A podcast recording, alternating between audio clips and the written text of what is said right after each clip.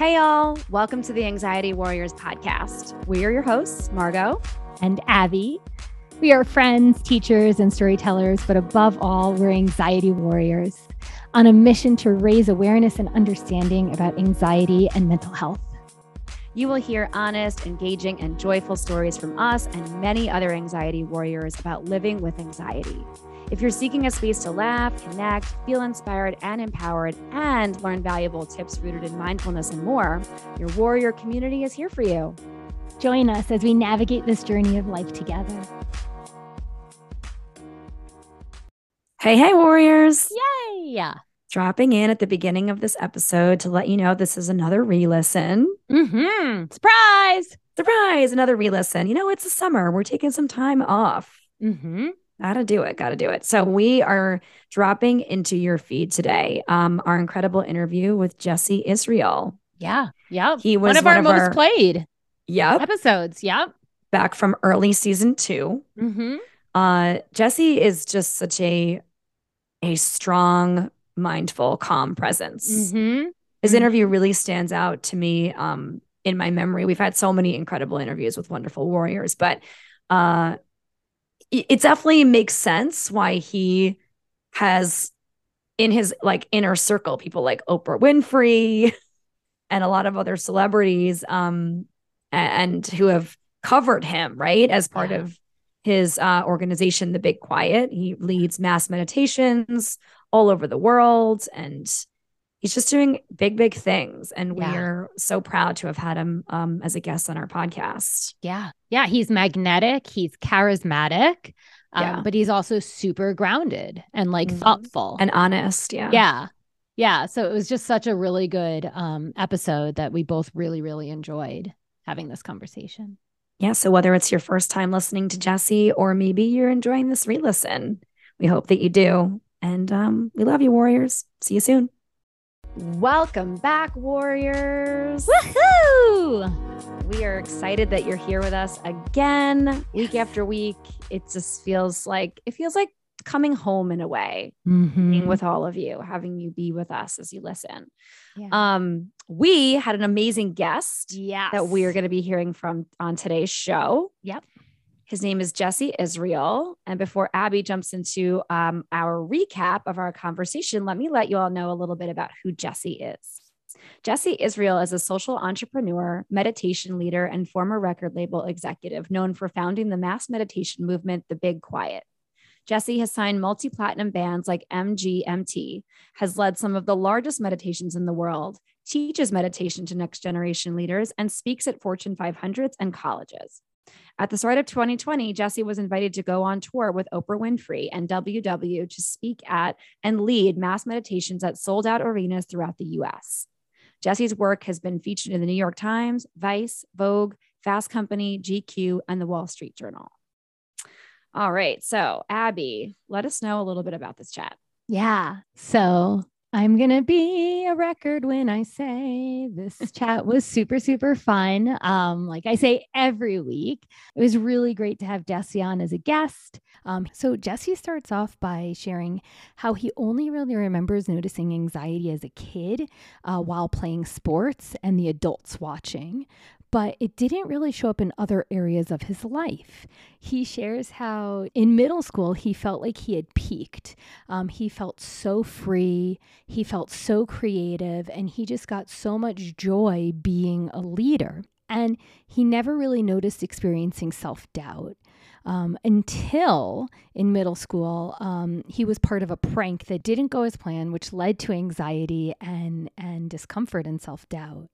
Um, he shares how in his early 20s, he started to experience panic attacks. And that's when he really realized, like, okay, something's got to change.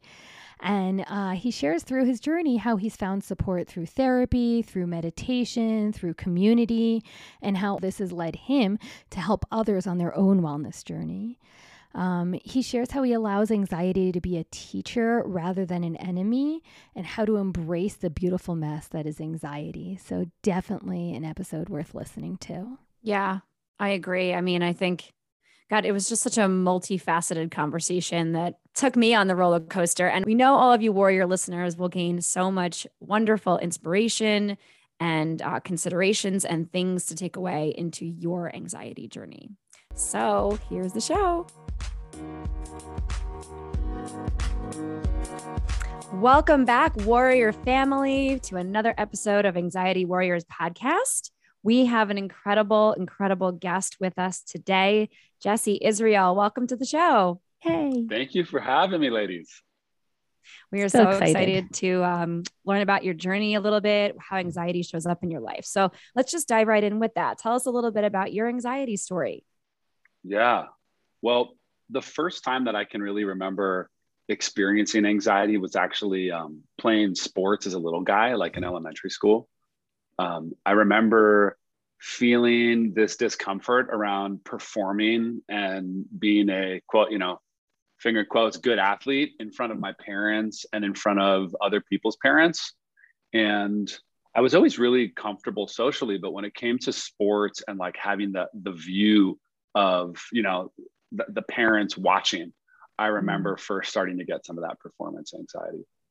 Um, and that was really the only place that it showed up for me that I remembered. I actually asked my parents recently if they remembered me experiencing anxiety um, in other ways. And that was really the only thing they can point to.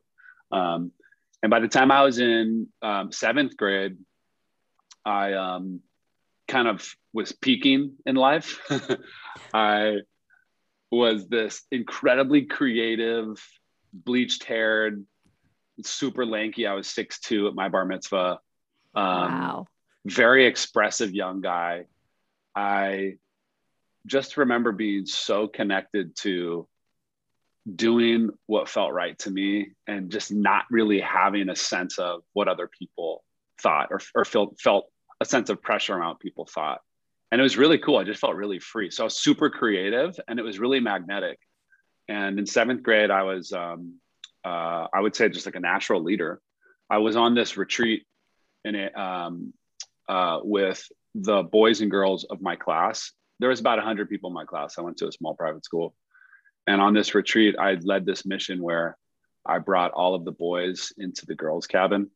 And at like 2 a.m., freaked out the girls. The teachers went nuts.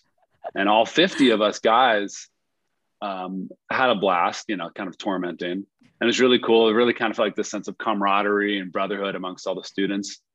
Um, and when the teachers told us that if any one of us were to make one sound or light a single flashlight, that whoever was responsible for that would be uh, sent to sleep with the teachers. And in that sort of creative, rebellious spirit, I, I encourage all the students to, um, when the teachers left, make as much noise as possible and to just let our flashlights go crazy. And we just, we all went nuts. And it was a mutiny. There's only five teachers on this trip and there was 50 boys. And we were uncontrollable. And I remember the look in the, the, the eyes of the teachers. There was this, this like look of fear and it was clear that I was responsible for it. And they put me on two years of behavior probation, which was oh. something that I was proud of. I was proud of at the time because it was a, it was a school record. Um, but uh, what it then meant was that if I got in trouble once, for the next two years, I'd be expelled. My parents were really upset. Mm. Um, and being expelled would mean leaving all my friends, and you know, mm-hmm. something that just didn't feel like an option. Also, my parents pretty much said I wouldn't be able to talk on the phone for like a year if I got expelled. that wasn't an option.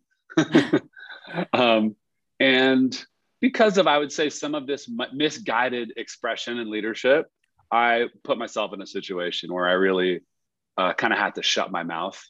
Mm-hmm. And I was, I went into therapy and, you know, all this stuff to kind of fix the behavior, behavioral stuff. And in the process, I really remember this feeling of feeling kind of suppressed. Mm-hmm. And even though I put myself in the position where that was the case by breaking the rules, I remember really feeling kind of silenced and starting to be really concerned again about what what um, what people thought of me or my actions because I was so hyper aware of it. Mm-hmm. And that, and, this by eighth grade at this point, is when I first really start remembering having more adult feelings of anxiety and uh, concerns about what others thought of me. And it was the first time I really started to experience self doubt. And maybe some of this is also puberty, which was happening around then. But something definitely shifted around those series of events and the decisions that I made. Yeah. And um, by the time I was a young adult and running a record label out of my dorm room and working really hard, um, a lot of that stuff just kind of got compounded. I just noticed myself often uh, doubting my decisions and my capability, as well as feeling a lot of anxiety from just overworking and burning out and not having any tools around how to run a business as a young guy because my yeah. my idea as a man running a business was like you just work as hard as possible and make as much money as possible. It wasn't sustainable for me. Mm-hmm. so that's just a little evolution of of kind of how this stuff came to light and then by the time i was 23 i started having you know full-blown panic attacks. And that's when i realized that i needed to you know do some work. Yeah. Yeah. Wow. So there's like you you paint such like a beautiful picture right? So i have like so many different questions, but I'm going to try to organize my thoughts. So, the first thing I just want to like highlight is like you said you felt free in middle school, and like I know that stuck out to me too. Peaked in seventh grade. What a gift, you know, like that feeling of freedom. Oh my gosh, I just wanted to like point that out. I don't think I've ever heard anyone say that about their middle school years. Like, I know, I get it. People yeah. people often respond that way. Yeah. I mean, I wish I, I could show you a visual. I just, I was just, I think I, I, I was just bursting with creativity mm-hmm. and really, truly, it was like the last time I can remember in my life, just not caring what other people thought. I mean, to the point where I, it got me in trouble but it was right. it was liberating. Right right exactly. You can always like tap and you know i think a lot of times when people think of middle school like it's like cringy or oh i wish i was confident or free or right right. care what other people thought like that's always like the advice. Um so i just want to like highlight that. Um and then uh my first question is with the performance anxiety in sports right? Um how did that like show show up? Like did you did you participate? Did you play extra hard? Did you you know overthink it later? Did you try to get out of participating? Like what was that like that performance anxiety? Well the way that it showed up for me then is probably i would say is is pretty much lined up with how i've continued to address that type of thing throughout my life which was that i i shied away from it Mm-hmm. So although in, in PE, when I was in PE with no parents watching and I was really comfortable with my group of friends, you know, I'd crush it on the basketball court. Yeah. Um, but when we were playing in the sports league where it was where it was boys I didn't know and parents I didn't know, and I could feel that anxiety come up, I really shy away and I would kind of hide from the ball. Yeah. That was the way that I went about it. So yeah. then sports, these public, these more public styles of sports became something that I dreaded. Right. Right. Um, so okay so there's still like a billion thoughts that i have but but the next thing that i want to uh, just really talk about a little bit is um, that power struggle in middle school right? Because the thing is is that you were being a leader and rather than the teachers acknowledging okay he's a leader let's build him up in that but help him with direction on how to do it like so he understands how he impacts others. Instead it was like a 2 year punishment. Right. Yeah and right. so as a as an adult i guess like what I, I don't even know my question so much is just like it's like adults have a lot of power and who knows if they had helped you harness that leadership then right? Rather than like punishing you and making you feel like you if you messed up that's it you're out. You lose your friends you lose your phone you lose your connection like right right. It's something that i'm going to talk to my parents about uh, in a couple weeks actually because i've been doing some work with the coach around some of this stuff. Mm-hmm. Mm-hmm. Um, w- which is why it's so present to me while sharing and why i'm sharing it here um, and I want to talk to my parents about that because I can imagine that I put them in a situation where they were just really frustrated because I've been getting in trouble for years. Yeah. And it really just pushed it to the edge. And I think in many ways they were fed up. But I did this exercise two weeks ago where I wrote a letter to my parents as eighth grade me. I didn't share it with my parents yet, but I wrote a letter to my parents and it was, it was like a, hey, mom and dad, this is what I'm feeling and this is what I need letter yeah. And I've never done any of these types of exercises before. I haven't looked at my past much. But in this exercise, what was coming up for me was this feeling of um, mom and dad, I feel really scared mm-hmm. and I feel really held back. And I know that I have um, some really powerful gifts to share, but I know that sharing them is hurting people can you help me figure out how to do this in a way where I can use my gifts without hurting you and others. Wow. And mm. look, today, I think for like as like a 37 year old man, that'd be a little bit of a cop out. Um, but I think as an eighth grader, I didn't really fully have the tools to understand how to navigate it. Yeah. Um, and didn't fully know how to take responsibility for my actions. Um, but also felt a lot of good in the leadership because yeah. I I loved how much it connected the boys students. Getting in trouble mm. would allow like create this sense of camaraderie around, amongst all the group of boys because you could have the the you know the nerdy group, the jock group, whatever, the punks. We all would, would do these things together, and I loved the sense of community that was that was formed in that. So I, I felt a lot of good in it. But anyways, so in writing that letter to my parents, it was like I, I felt that coming up in me. You know, how can you help me craft right. this? Right. And okay, I don't, I don't know what the solution would have been, but well, well, I, I will say because I know that we have a lot of parents that listen um, to our podcast, and what I will uh-huh. say is like your behavior based on my little understanding of neuroscience and brain development was totally appropriate. Mm-hmm. What adolescent brains do is push boundaries, right? That's where we, that's how we keep evolving, is a lot of it stems from the adolescent brain and like the seeking for creativity and the pushing boundaries and everything. And so sounds like what everyone, what the grown-ups needed to do was know a little bit more about brain development and be like, okay, mm. we see this behavior. Let's just help right. guide him. Because what you were doing was totally appropriate for that age. Mm, that's cool you know, to hear. Yeah. Uh, yeah. I was going to say, cause I mean, I mean, I have, again, I want to say very little knowledge of neuroscience as well, but right as mindfulness teachers we and people who've been studying children for a very very long time i think abby and i are somewhat uniquely you know equipped or understanding at least of um of that time period and what's going on with not just uh, physically but what's going on emotionally with with adolescents and children. So a couple things came up i wanted to bring up too which and you said it both of you said it again which was like the expectations of adults and then uh, the the sort of not fair and I am going to be as bold and say it wasn't a fair punishment, right, for for a child of that age because, and it's interesting because you said you peaked in seventh grade that you were, uh, you know, a six two was it at that age, yeah. right? So like yeah. my my what went through my mind when you were sort of beautifully painting that picture was like when younger children right misbehave air quotes or they they screw up or something they do they don't do something appropriate again more air quotes um their punishments tend to be a little bit you know more appropriate because it's like they're little they're still kids right? People look at them a little bit differently.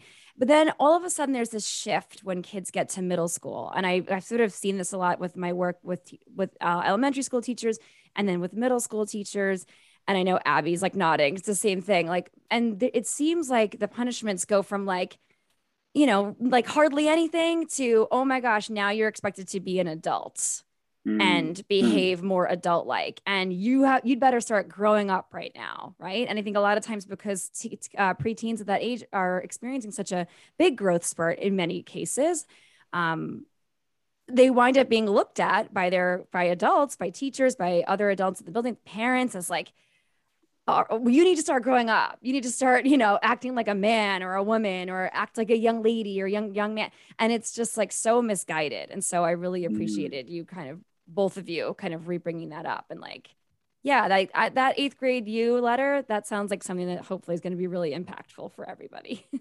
Mm, thank you for sharing this perspective. It's great it's really valuable to hear because the coach that I've been working on on with this stuff has has really kind of encouraged me to take responsibility for my actions around it. Because the story that I've had around it for a while was I was just being expressive and young mm-hmm. and doing my thing.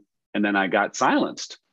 And the perspective shift that's been in, that she's been encouraging me is no you weren't being considerate of your fellow students the uh, the parents and the teachers and that you know you need to take responsibility for those actions and i hear i hear that too mm-hmm. but it's really nice to also have a little bit of space to be like well actually you were pretty young and this is like you know this was yeah. you being young and ex- exploring your gifts and making sense of that age Yeah. So there's a sense of relief in that, and I appreciate that. I love how this podcast turned into a Jesse therapy session. they all do. it's bizarre whenever we hear that. I'm like, I I could literally therapize. No, no, I know that's not a word. Not a single soul. I'm I'm just barely getting by as a human myself. So I just want to reiterate that. Um, all right. I appreciate so, the input. so, share with us a little bit about how anxiety either showed or shows up in your mind, your body, and your behaviors. So, like, what is it that you ex- like when Abby asked you about how you reacted to uh, performance anxiety in sports when you were really young? And you, you know, you kind of painted that picture for us of like what it was like for you when were, when you were really little, all the way up through, you know, being in your early twenties so like how does it fe- how did it feel in your body? What kinds of things came up inside of you? Yeah, when I first let's see, when I first started to experience anxiety, at least as early as I can remember bodily stuff, it's probably more in my in my early 20s. Um, I remember feeling it in my chest and feeling um, tightness in my chest and also feeling it in the veins of my arms. It's almost like I could really feel the cortisol pumping mm. and um, in my stomach, I'd find this kind of this shooting sort of uh, discomfort that kind of hit in the belly when it would kick in or when something would trigger it. Um, and when I first started to experience panic attacks, then it was the more intensive symptoms of intensive heart palpitations, um, the the sweating and the loss of control and then the feeling like the feeling of doom like the world's gonna end. And shout out to anybody who's listening who's experienced panic attacks before. Part of what's so challenging about them at least what i've experienced has been that while ex- while being in a panic attack i find that it's really challenging to remember that it will pass mm. they always pass but in the experience of a panic attack, it, it just almost has felt impo- it has felt almost impossible to remember that there's a light at the end of the tunnel, that it will pass. And that's part of what's so challenging about panic attacks is that that perspective gets lost. Yeah. Um, and I've seen people make incredible work around that and being able to, even while having a panic attack, be bring enough mindfulness to the experience to, to, to be aware of that. But when I was experiencing panic attacks, I wasn't able to do that. So my whole body was would shut down. Yeah. Mm. Yeah. So my my first question in, in, in a little bit we're going to talk about like strategies and coping and ways um, that you've supported yourself during anxiety but my my first question is do you still have panic attacks now is that something that they still sometimes happen or they kind of like stop once you started to get help around your um, mid 20s yeah, they they stopped. Um, yeah, they stopped when I when I started to get help. I started uh, therapy, medication, and meditation. Yeah. And those three things all really helped me. That I found that the regular meditation. Well, I know we'll get to this in a second, but that the that the right the regular meditation really um, allowed me to start to ease off of the medication and and some of the other stuff. Um, uh, yeah, yeah, yeah, yeah. And so, okay, so another question, and again, we'll get to the meditation and the therapy and the coping more. But um, so it was around 23 when you had the panic attack, and and my first thought is like, you're in college starting a business, like that's fucking incredible, right? like, right? And you're thinking like I'm not doing enough, right? And you're, I mean first of all, like hearing that story, like, you know, I'm 39 and starting a business. like, what was I doing in college? So, so just the like, um, the I, I don't like amusement in like a 23 year old who's doing some incredible stuff at such young age, feeling so overworked and stressed and anxious is just you know it's it's so fascinating to me um but then so my next part of the, the question is what made you decide to get therapy? What made you decide to get help? Because I feel like in our country, especially, there's a lot of stigma around one asking for help, and there is stigma around therapy. So, what what allowed you to, you know, you talked about like being a man and making money, right? And like, what allowed you to feel like you could get help and get therapy? Honestly, it was the experiences that I were having that I was having were so painful. Like the internal stuff was so challenging and confusing. Yeah. Because on the outside it seemed cool. You know, I was running this record label and we were partying and throwing concerts and you know, young guys. And our the first band we signed did really well. And there's all this external stuff that you know is really cool, but internally, it was really, it was really, I was really going through it. Yeah. And I was just getting, I was getting sick pretty much every month. I was having trouble sleeping. I was social anxiety was getting bad. I found that it was really challenging for me to be like intimate and sexual with women. I like, you know, just wouldn't get aroused. Yeah. It was like I just felt so blocked. Yeah. And I just realized that that wasn't a sustainable way to live. And that the ways that I had been modeling kind of my my life as a man and my work as a man just wasn't working for me. Yeah. Um, so I talked to my dad. And by the way, in the music biz at that time, there weren't conversations about mental health. And there was way less just in general, because this was, I don't know, I'm 37 now. So it was a while, you know, it was a while ago. Um, there was just way less conversation around wellness in general. Mm-hmm. So it didn't feel like it was an external thing. It felt like it was more of an internal process to explore. But I have amazing parents, even though Agreed. they threatened to take my yeah, Abby knows them. Even though they threatened to take away my phone for one year period if I got in trouble.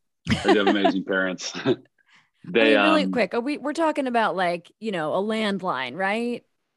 We're talking a landline for sure. Yeah. I don't have a Okay. I mean, when you said you were 37, I was like, oh man, I'm like, is this person a lot younger than us? And then you said it a couple of times. It's like, okay, yeah, just like us. It He's an 80s landline. baby like us. Yeah. Okay. so very different for the kids today. Oh yeah. No, and and for, and for those for for the for the youth that might be listening, the landline was the holy grail. I mean, we did I didn't have Yeah. a cell phone. That landline was everything. Everything. Mhm. And I had a serious crush at that period of my life and not being able to talk to her about the who knows what we would talk about on the phone for seven hours every night, Yes. but Yo. Yo. Yo. fall asleep with the landline on Yo. on the pillow. Yeah. um anyways my parents were uh were awesome so i was able to share with them what was going on and my dad suggested that i check out Mm. meditation because he was really into buddhism he was uh you know yeah he he he loved the, the as a jew he loved the buddhist philosophies and was kind of exploring this middle ground between the two and he suggested that i, I check out uh, that i check out meditation thought it would help for my with my stress. So I went to like a, a free meditation seminar at Shambhala um, when I was when I was in my you know earlier mid twenties, and um, realized that it was incredibly helpful. Just a short period of time practicing a daily quiet practice was really helpful, um, and started to make meaningful progress. And also felt like there were other ways to explore it beyond having the internal practices and had experience with therapy from when I was had my behavioral issues Mhm. and went from from really hating that therapist when I was in eighth grade to, to, to wind up really loving them later on in high school. I got I went back into therapy when I was a senior and loved that therapist. So I was able to go, okay, cool. I'm exploring this internal stuff with meditation. It's helping, and I want someone that I can talk to and explore this with. Um, grateful for the resources to be able to have access to a therapist. Yeah. That's real Yeah. and um, got to do both. And also, that therapist um, prescribed or recommended that I meet with a psychiatrist that was able to prescribe an SSRI to me. That is a whole other conversation because I have so many thoughts there. But at that time in my life, I found that to be really helpful as well. yeah. Um, so there were um, there were yeah a handful of things that led me to feeling like I could lean into support. And I'll tell you this: in a short period of time, I realized that especially when it came to opening myself up to help in Mhm. these ways, that it was just a way to access more of my power and more of my masculine power. And it wasn't this like, you know, soft, soft guy wellness stuff that I maybe, you know, always kind of thought of or that I think a lot of men still think of. For me, it was like, no, this is actually a way for me to tap more into my masculinity, more, more into my power and potential. And then as a result, the way that I was able to enhance my life, not only by experiencing more internal joy, but just everything changed for me in the workplace. You know, mm-hmm. I just like, I was way more creative and just getting way more done, just innovating. And so much changed for me with meeting women and with dating and just with exploring my own sexuality. That was really powerful. And I opened up socially. So, you know, there was so much good that enhanced the things that I always kind of valued as a man. Yeah. But I never thought that these things would would help, in, you know, in, improve them in those ways. Wow. Wow. It's so it's so just powerful that ripple effect. Right? Like it took so much for you to get there. And fortunately, you had like an awesome dad who was like, hey, try this. And it led you down this path, but it just rippled out to so many different areas, which is just it's so powerful. It's like therapy doesn't only help with anxiety, right? It, it helps in all of these facets of life. So that, thank you for sharing right. that. Yeah. Right. Sure. You know, um, you've shared so much already about these powerful practices that seem like they're regular for you, like meditation. You mentioned medication, uh, speaking with therapists. So, like, share with our listeners. A lot of folks are always asking us, like, what are some like in the moment now things that we can do to cope with our anxiety. And so whenever you do notice your anxiety kind of starting to creep in or spike a little bit, what are some of your favorite like go-to practices or maybe just one or two? Yeah. Well, for me, it's probably the most challenging, but it's also the most meaningful when it comes to moving through anxiety. For me, it's when I notice that it's coming up that I embrace it and bring love to it as opposed to you know fight it or try to resist it or figure out what i'm doing wrong to you know solve for it yeah. and i understand the tendency to want to do that um, you know i think we we live in a world that makes clear to us that like being happy and smiling and having great things and nice things and perfect relationships is the way that we need to be and anything else is less than so it's easy when we feel anxiety to be like, ah, this feels uncomfortable. I need to get rid of this right away. What do I do? What am I doing wrong? Right. And I think that anxiety also just triggers that in our system because it's it's just it's over it's overreacting our, our body's fight or flight. Mm-hmm. So, you know, the, the body thinks that by figuring out what's creating the anxiety is something that's life threatening. So we need to get to the bottom of it, right? This, you know, whole mess yeah. um, a beautiful mess because it is designed to keep us safe. yes, mm. a beautiful mess. I love so it. Good. 2020 in 2021, it is a beautiful mess. Yeah. Um, when we were when we were hunters and gatherers, it was just straight up, you know, saving our lives from that's tigers, right, a lifesaver. different story now. Um, so, anyways, when I feel it, when I'm able to, just notice it, feel it in my body, and bring some love to it, and just understand that it's it's an experience that my body is having. It's moving through it. I'm actually learning from it and getting stronger as a result of not resisting it and moving through it and when i'm able to to just bring some of that love and acceptance to whatever my body's experiencing and feeling i notice that it's it kind of will lose its grip and start to melt this is a very tough thing to do when we experience anxiety. It's like what I talked about the panic attacks. It can be really tough to have that perspective. Yeah. You know, but when I'm able to do that, when I'm able to remind myself, this is something that I, probably billions of people in our world experience. And it's okay to experience it. You know, we, we live in a confusing time and it's okay to experience. It's not, I'm not, I'm not bad or wrong for having these feelings um, just that as a starting point brings some love and softness to it and really helps loosen it. And that's not the end all be all, but I think it's a really important starting point. Now, mm-hmm. beyond that, I also find that for me, especially recently, moving my body has just been really helpful.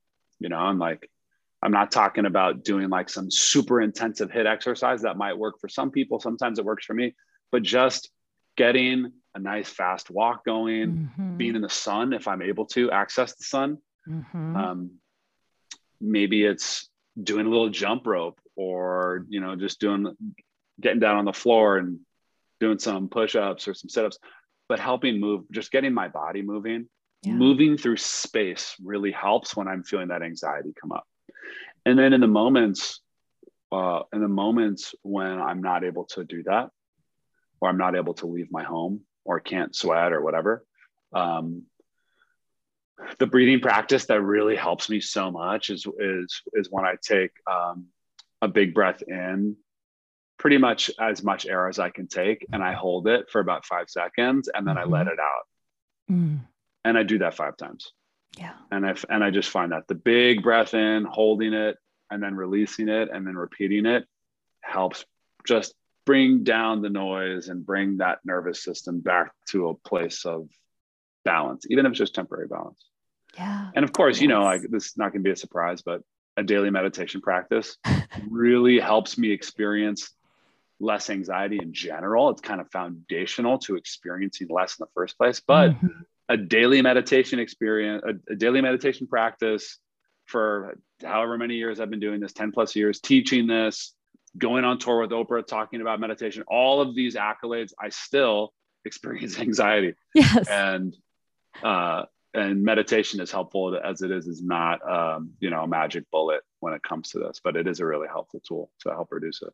Yes, yes. I, I love that you're saying that piece because I feel like sometimes people think like, oh, my meditation practice isn't working because I still feel anxiety or right, right. right. And and I feel the exact same way. Like it helps me, it supports me, it builds that foundation, but my anxiety is still there. It still pops mm. up.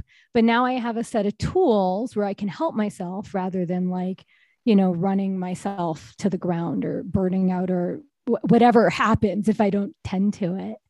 Right. Um, I think that part is so important is we still will have anxiety, but now we have tools to support ourselves. Yeah. Yeah. And I love I love the the piece at the beginning about companioning the anxiety, right? It's mm. not about squashing it down. It's not about ignoring it and pretending it doesn't exist. It's not about waiting until it gets so bad that you actually have to deal with it. It's like when you notice, right? And sometimes, I mean, I'll speak for me. Sometimes I notice it right away, but sometimes it'll be a few hours. And I'm like, oh my God, I've been anxious for hours and behaving in a weird way, right? Um, and but when you're noticing it, instead of like, you know, being like, what's wrong with me? Why do I have this? You know, it's like, no, I'm going to show you some love. I'm going to embrace you and we're going to figure this out together. Like, I'm here, right. anxiety. right. Yes. Beautifully said. Yeah. I love that you brought that up too, Abby, because I feel like, uh, and again, I'll, I'll speak for myself, being friends with my anxiety is the only way through. It's the only way. I, I would just be just a floating, just a floating orb above my body all the time if I didn't befriend my anxiety because she's mm-hmm. always here. Mm-hmm. Um, and yes, it's a she. Her name is Bertha. Um, yes. so going uh, on a little bit, I would love to uh, or I would love for you to share with our listeners if you could describe your relationship to your anxiety with like a word or a phrase or a sentence. Like, how would you describe it? Um, I would describe it as as tumultuous mm-hmm. because, especially especially more recently in my life, um, uh, yeah I, like I, I've, I've had i had some some health stuff came up. I got i had mold exposure this year. Oh gosh. And it's yeah like pretty bad. And it set off some real cognitive challenges and set off some pretty intense um, like anger reactions mm-hmm. and and um, anxiety um, and stuff that really kind of put me through a great test as like this you know wellness figure meditation teacher guy. Yeah. I got really hit with a lot of the opposite of the benefits of all the things that I experienced through my practices. Mm-hmm. so I was really tested. And uh, this year, this year is in particular. Um, so it's created this really kind of bumpy experience that I've been through with my anxiety. And it's challenged a lot of what I thought in regards to I got my shit together. I can I, I, I you know I can handle my anxiety, this kind of stuff. Um, so it's it's it's definitely created a more tumultuous relationship that I'd say is starting to turn back into um, a place of companionship, like you described. Mm-hmm. Um, but this year it's been tumultuous. Yeah. Yeah. Yeah. And so, I mean, I don't think we'll get to talk that much about it, but but you just shared like, yeah, you are a wellness guy, right? People know you, you are a meditation teacher. And in my mind, there was like this connection to like the performance anxiety, right? And I know we spoke about it in sports. And I know you said it didn't really come in other areas, but I, I, I guess my thought is like, is there the pressure to like have it all together because of who, you know, who you are and what you teach? Like, totally. Yeah. yeah that's come up. That's come up all the time. Mm-hmm and I've I've had several moments in my career doing this work where it's really been kind of smashed into me that I need to let it go because it's um, exhausting. Yeah. To try to live into this role of what I always thought, um, uh, you know, a wellness figure or meditation teacher was supposed to look like. Yeah. You know, love, light, um, healthy and glowing and always in a great mood, always having the answers to anybody's problems, mm-hmm. never having my own problems. Yep. But you know, I'm a, I'm a, I'm a, you know, I'm a Scorpio moody motherfucker, and it's part of what makes me special as a teacher and relatable. But it's definitely part of there are things about me that are just very unlike you know what i always thought a meditation teacher was supposed to look like so, so at first that was like there was a lot of you know imposter syndrome stuff in that mm-hmm. like i think so many of us teachers deal with which i have grown to realize is like this critical almost like boot camp grad school of becoming a teacher is that the imposter syndrome stuff is like required experience yes, yes. to be in our power as teachers because um, it breaks us down and helps us realize that it's being a human being and being able to communicate our lived experience and just being embodied in what we've learned that makes us great teachers, not this older concept of teacher perfectionism, which is also like an older generational thing, I think. Yeah. Mm-hmm. Um, so yeah, so I can definitely relate to that. And when that comes up, it's always just a really great opportunity for me to go, you know what? I do it differently. I do it my way. Yes. And the more I'm able to embrace that, the more I'm able to enjoy the work that I do, feel less exhausted by it, mm-hmm. and help more people. Yes. Yeah. It gives that's people it. permission to accept themselves as they are in all of their humanness. Like that's right. when you embody accepting, like, I'm moody, like, right? It's like it gives other people, oh, I'm just at the beginning of my meditation practice, but you know, I'm moody too. Oh, that's awesome. It's okay that I can be moody and I can also meditate and be a meditation practitioner. You know, it's like, right. It's empowering. Yeah. Yes. Yes. I and I think it's, I, I, think it's important. I know. I just it always makes me laugh when whenever it's so many of the teachers that we do that do like or something in the wellness field, like our work. It's just like, don't act like a. What do you mean you get angry? How, how are you filled with rage? How what what are you crying about? I'm like, because a I'm a, and I love that you said you were a Scorpio. I'm a Cancer, so like I align so deeply with like my Cancer roots and just being like emotional mess of a human. Um, and I think it's important to embrace all the ridiculousness.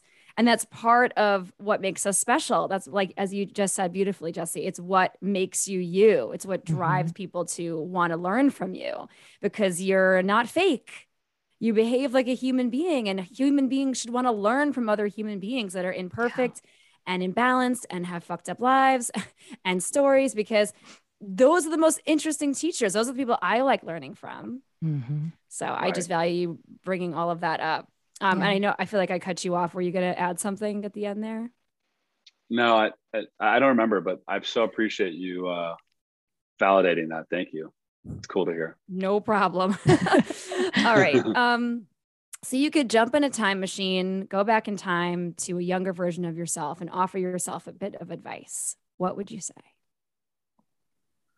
Um, it would be, it's really lined up with what we just talked about. It's to, it would be to um, remind myself that what makes me really special is my own unique life path and that the concept of needing my life to look like my peers' lives from a career standpoint or from a relationship standpoint or whatever um, that that's like a great way to experience suffering by feeling like it needs to look like my peers' lives mm-hmm. and that if i'm able to every step of the way just really celebrate my own journey and my own path because it's what makes me uniquely me there's so much joy to be had in every single moment but that's something that I've really struggled with over the years. I've, you know, growing up in an affluent part of Los Angeles with, you know, successful parents and with peers who, you know, successful parents, this path that we've been on has been one of um, expectations around financial success, powerful jobs and roles. Yeah. Um, so when I made the choice to move out of the entertainment world as I knew it, like leaving the the music, the record label, and to start to explore group meditations.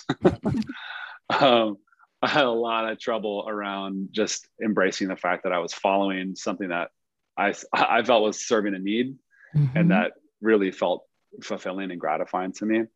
And a lot of times, my comparison to others' paths um, took away the, the ability for me to just enjoy the unique thing that I was doing. yeah. So to be able to set old me down and, and, and find way to help younger me understand that my own path, my unique path, and the differences Mhm. within my path are what make me uniquely, beautifully, and perfectly me, and to find find ways to celebrate that. I think it would have, um, if I was able to actually embody that, I think I think it could have helped with a lot of pain along the journey. Yeah. It's beautiful. But I still struggle with that. So you know, that's advice that I could give younger me, and then I could give current Jesse too. hmm I'll take that That's the- advice too. yeah, I was gonna say that's the best kind of advice. Advice that lives in the past or could have would have been great, but also serves us now. Right. hmm right. That's what makes it good. Oh, so good. All right. So, final question before we jump into some fun lightning round, get to know Jesse Israel like questions. What does being an anxiety warrior mean to you? See, to me, being an anxiety warrior is really about finding a loving relationship with my anxiety. It's it's it's it's really about um, welcoming it, feeling it, having conversations with it, bringing love to it, um, and treating it more like a teacher and more like a strengthener than like an enemy. Mm, yeah. I love that. It's like looking at it as a teacher. Like, what are you teaching me now? It's awesome. Right. All right. Well, are you ready mm-hmm. for some lightning round? this is the kind of like I'm sure just really grade A sound effects you're used to, Jesse, right? When it comes to your podcasting experience. I imagine that like in all of your, you know, years of being in front of just incredible people and celebrities and you know, whoever, that this, this is the you know, this grade is what A you're used to. this is the norm. I know, I know it. I know it. That's the imposter. My imp- this is me joking my way through my own imposter syndrome. yes. Defense mechanism number four thousand. Okay, Oh. That's how I let's jump. prefer it. That's it. Yeah. Perfect. All right, so we're gonna jump into some lightning round questions. You Mhm. do not need to answer quickly. You can take a pause, take a breath, consider your answer, and Abby and I will go back and forth and have some fun. Yes. Yes. Abby. Are you ready? Let's go. All right. So I'll go first, Margot. Yeah. Let's go. Okay. If you owned a camp, what would be the name of your camp? And what would the campers reminisce about it when they are adults to their kids? Um, it would be called Camp Explosion. I don't know why. It's just what came to me, lightning Yep. round. And the idea with the camp would be that we would do all these we would do all these huge group activities together, like giant group bike rides and giant dance parties and like like 500 person cooking classes. Um, and it would just be about creating big energy with each other. And what they would reminisce about with their kids would be um, how powerful it felt to to um, uh, to contribute and to create with other people. And you know what I love about what I love about big group activities that people kind of have to participate, Mm-hmm. and that in doing so, it allows people to go, "Oh yeah, I got some gifts I can give." Like tap into some power that otherwise might not be accessed. So I feel like when they were reminiscing about it with their kids, that they would be like, I learned some some skills and some of my, access some of my power that I didn't know existed before. That's what I got out of summer camp for myself. So I don't want that for others. I love that. I love that. Um, Camp Explosion. Camp Explosion. All That's right. where my mind went. I, That I heard explosion. I thought about danger, and it's like this is not my camp. But all right, everything you said sounded great, though. yeah. We're ready for you to start the camp. We'll be Yes. some counselors there. You know. Yeah, can, or can it be for adults too? Like, can we? oh yeah, that camp could work too. that sounds really good. Although I, I mean, yeah, the name I, I have to come around to it. I, I can't think of almost anything but actual explosions. All right, so do you have any hidden talents? Yeah, I do. I um I play piano. I play uh I cover R and B songs on the piano. The one that I'm I'm best known for, which um people often request, is uh Pony by Ginuwine. Oh my God, stop it right now.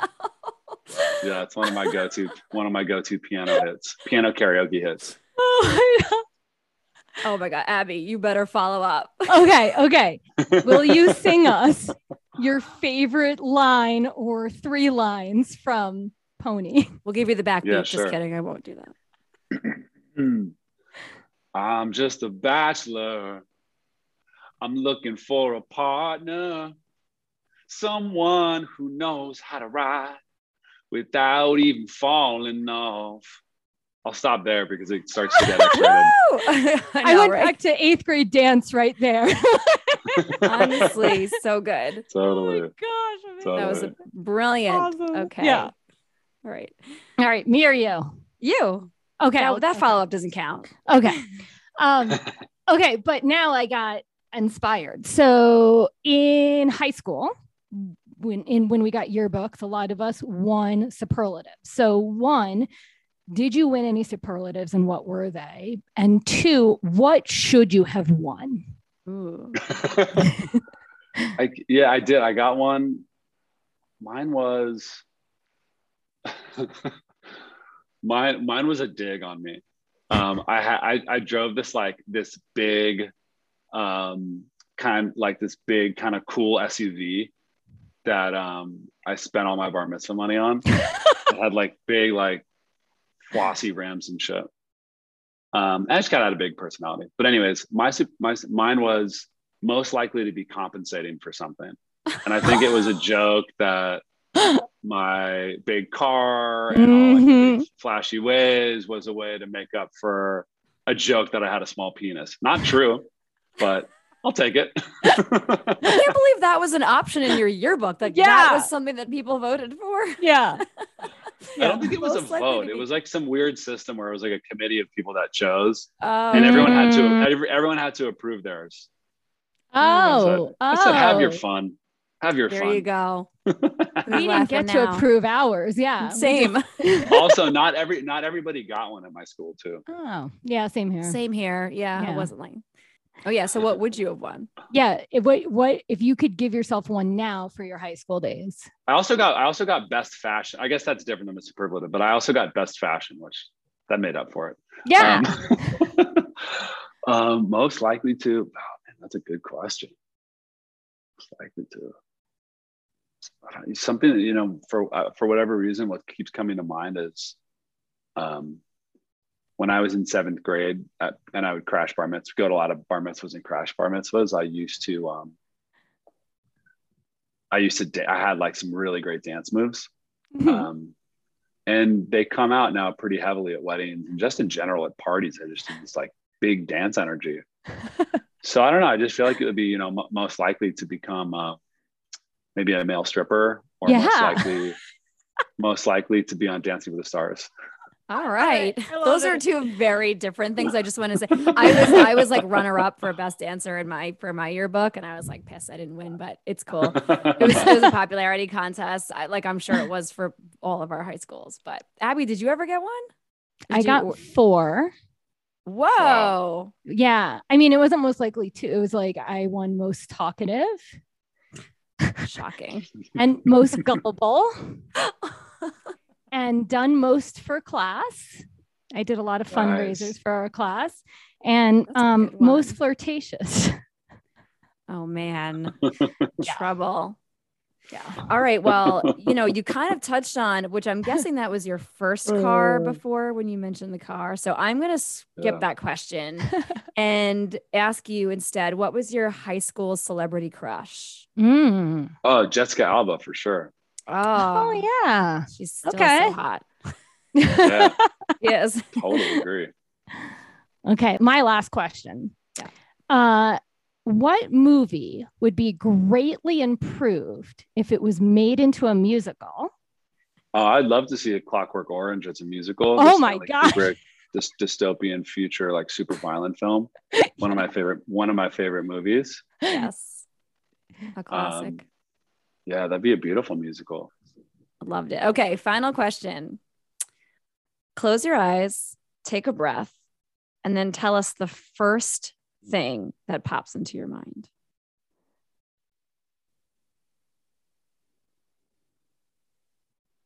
Knitwear. what was it? I think it's knitwear. I think it's because I I've just just seen the knitted beanie on Margot's head, but I just saw like a beautifully elaborate knitted um, holiday cardigan. All right. Now, That's is it like ugly holiday cardigan or like? That's cute hot? nice. Oh, it's nice. Very okay. cute. No, I would wear it. I would wear it to a You would wear party. it. Okay, cool. nice. Oh my gosh, this was so fun. Thank you for being playful. yes. and playing getting down in the mud with us here on during lightning round. Um, so before we have you share with our guests where they can find you and how they can connect with you, we'd love it if you'd share with us a win of the week. One of the week? Yeah, sure. Um, last night, I decided that I would take the night off and make no plans, didn't talk to anybody. Uh, I turned on my biomat, which is this infrared PEMF mat that I love. I sat on it in my undies and I watched Tiger King season two. Yes. And I ate a couple of keto, a couple of keto uh, buttercups, Yeah. and just allowed myself to just have have a have a night like that. And I love those when I can do those, and uh, that felt like a big that felt like a big win. I'm actually probably going to do it again tonight because I learned that I was by someone that uh, I was I was at a dinner with someone a couple nights ago that was exposed to, that has COVID. Oh no. So I'm gonna now going to be taking it easy for a little bit. So that might be what my next couple of nights look like. Yeah. There you go. Yeah. Right. And it's just permission to like relax and enjoy. And That's totally. it. I love Okay. it. Right. Great win. All right, Jesse. So tell everyone where they can connect with you, where they can find you or your work. On Instagram at Jesse Israel. My website, jesseisrael.com. And then if you're interested in the work of the Big Quiet, at the Big Quiet and thebigquiet.com. Yeah. So good. Yeah. Thank and you the Big so Quiet much. is awesome. Like I went to one um, experience in New York City and I highly recommend if you feel safe being in public during COVID, go, go check out one of these events for sure. It's it's it's incredible. Thanks, Abby. Yeah. All right. Well, thank you so much, Jesse, for being here with us on the podcast. We really, really enjoyed having you. Of course. Thanks to both of you for having me. Thank you. Bye. Woo! What an episode. Yes. Yes. So, much great fun. re-listening. Yeah, so good re-listening to this episode. Um, he's just so Jesse is just a very grounded presence. Yes. Yeah. I hope that all the warrior listeners felt that like as Mhm. well because I felt um it felt like I, I guess I feel like this about all the guests we've talked to. It felt like talking to someone that understands me and sees me, Yes. right? That's like Mhm. talking to a friend, Mhm. um, which I always appreciate. yeah yeah it's like right i mean when we all share this thing of anxiety right there's there's this like connection there's this community Mhm. there's this like it's easier it's easier to like let our guards down when we're all sharing something that we know really well Right. Because we've been living with it forever. yeah yeah Uh, so what were some of your takeaways from this um convo? Yeah, I mean, definitely a lot. It was hard for me to not ask a billion questions throughout because I kept wanting to follow up with more questions and reflections. Um, but I guess like the first thing is um, really how Jesse shared how by you know doing therapy and by um, practicing meditation that it actually helped him tap more into his masculinity. And he shared like the different ways that it rippled out into many different areas of his life. And I Mhm. just thought that was, I mean, I just thought that was so powerful because I think sometimes the stigma is like, you know, oh, therapy is for weak people or therapy is for females or, you know, like there's Yeah. always this. And it actually helped him tap more into his masculinity and feel like more like a man or more more Mhm. masculine um and so that that to me was like a huge like aha moment and a takeaway and then the way he explained how it rippled out it was like yeah therapy isn't just there for your anxiety it actually helps you in all these different areas of your life Yeah. And he kind of draws on the same conclusion when it came to his meditation practice, too, right? Mhm. And I just love that he was turned on to meditation from his dad, another male Yeah. figure, right? And how, and the stigma that it surrounds therapy in terms of, you know, it's more for weak people, for for women, right? For Mhm. for people that you know have big emotions and need to get them out, kind of thing. Again, more stigma and more stereotyping for gender roles. But I love that part too. I, that really stood out to me as well about how that was an empowering piece and that he's able to bring he's able to be a masculine figure right which is Mhm. hopefully going to be able to inspire more men Yeah. more people that identify as male to get in touch with their feelings to practice meditation to Right. consider therapy as, as you know a method of of coping with anxiety or anything else and i agree that um when he talks a lot about creativity and how he felt like continuously tapped into being more creative when he was feeling more at home in his mind and body right which therapy Mhm. and meditation were able to help provide for him right right yeah. I would love to know, and we touched on this in the episode. I remember it so vividly how a person considers himself peaked in the seventh grade of all age groups, right? Yeah, I know you and I both had visceral reactions Yeah. to hearing him say that. But then when he kind of explained it, it was like, oh, yeah, Yeah. like that's a time in in a child's life or you know in a young person's life when they they aren't necessarily thinking as hard. I, I guess depending on the kid, right? I know for Mhm. me, I felt like I thought really hard about what other people thought about me Yes. in middle school. But then I lost a lot of that fear when I got to high school, Yeah. strangely. And then it came back later in life. So like it just goes to show that it's different for everybody, right you know, but that and youth and adolescence could have a, you know, a varying impact on you depending Mhm. on your personality and how you're raised and I just think it's so interesting talking to an individual who was like, this was such a great and empowering time in my life. yeah Yeah. What is that? Like wow middle school doesn't suck for everybody Like- Wow, right. yeah You can peak in middle school, or like middle school can teach you if you are feeling very free in your body in middle school, right? Then that's that's Mhm. sort of the person you want to hold on to as you grow. Right. Right. Yeah. And you know, there were so many pieces in the middle school that I I actually like really wanted to talk about. Like you brought up how um, you know, as kids get older and bigger, right? Mhm. They all all of a sudden get these expectations to behave more like grown-ups, even though their brains aren't fully developed. Right. Um, but the other piece of it was also taller kids have oftentimes more expectations too. Right. Mhm. So because he's, you know, six one, six two in middle school, right? He's like towering over the teachers. The teachers probably forget this is a 12-year-old child in front of me. Yeah. Right. And so I just feel like it's so important, like for anyone working with kids, like think about the age. And again, even age to an extent doesn't matter, right? But Mhm. but don't get so sidetracked by like the height of someone. But then also just like I feel like we've said this before, but just how powerful the grown-ups are. You know, like um how his behavior was communicating something, right? He Mhm. wanted to be a leader. He enjoyed community and bringing all his peers together, even if they all had separate interests. And the way he did that was like, you know, by, you know, playing um tricks. Tricks isn't the word I want.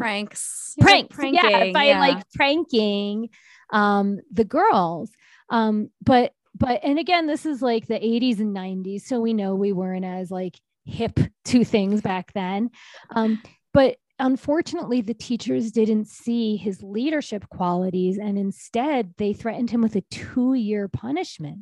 And just how how that changes someone when there's always constantly this threat hanging over them for two years. And the mm-hmm. threat is not like just you'll get expelled from school, but it's you will lose your friends, you will lose your phone, your parents will be disappointed in you, yeah. right? Like there was all these different threats. And so you know, being a leader and then being told you can't be a leader, like that's the message that a kid would probably interpret that as, right? It like dims that light or dims that creativity. It's just grown-ups have a lot of power when we're with yeah. kids.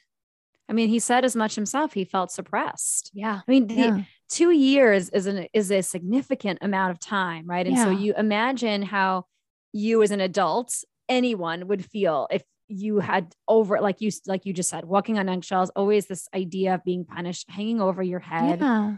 and what i what i found fascinating which we again we didn't have the time to get into it with him but like it started from when he was speaking about having the performance anxiety um, surrounding sports when it was just his peers mm-hmm. he said he found really secure and he was able to just like kill it on the court yeah but then not just parents his parents just parents in general yeah. grown-ups his friends' parents, he actually said at one point, right? The idea of grown-ups watching him mm-hmm. had clearly an effect on him. And and we learned later that, you know, we lived in a lived in an affluent area where the expectations were that you have a certain type of job, that you make a certain mm-hmm. amount of money, that you know you accumulate a certain amount of wealth and power. And clearly that was impressioned on him from a young age, maybe inadvertently, right? Yeah. To, to a certain extent. But it's just it always just is so fascinating for us i think to hear about people's um their relationship to their anxiety starting from a young age yeah. regardless of whether or not they thought it was anxiety right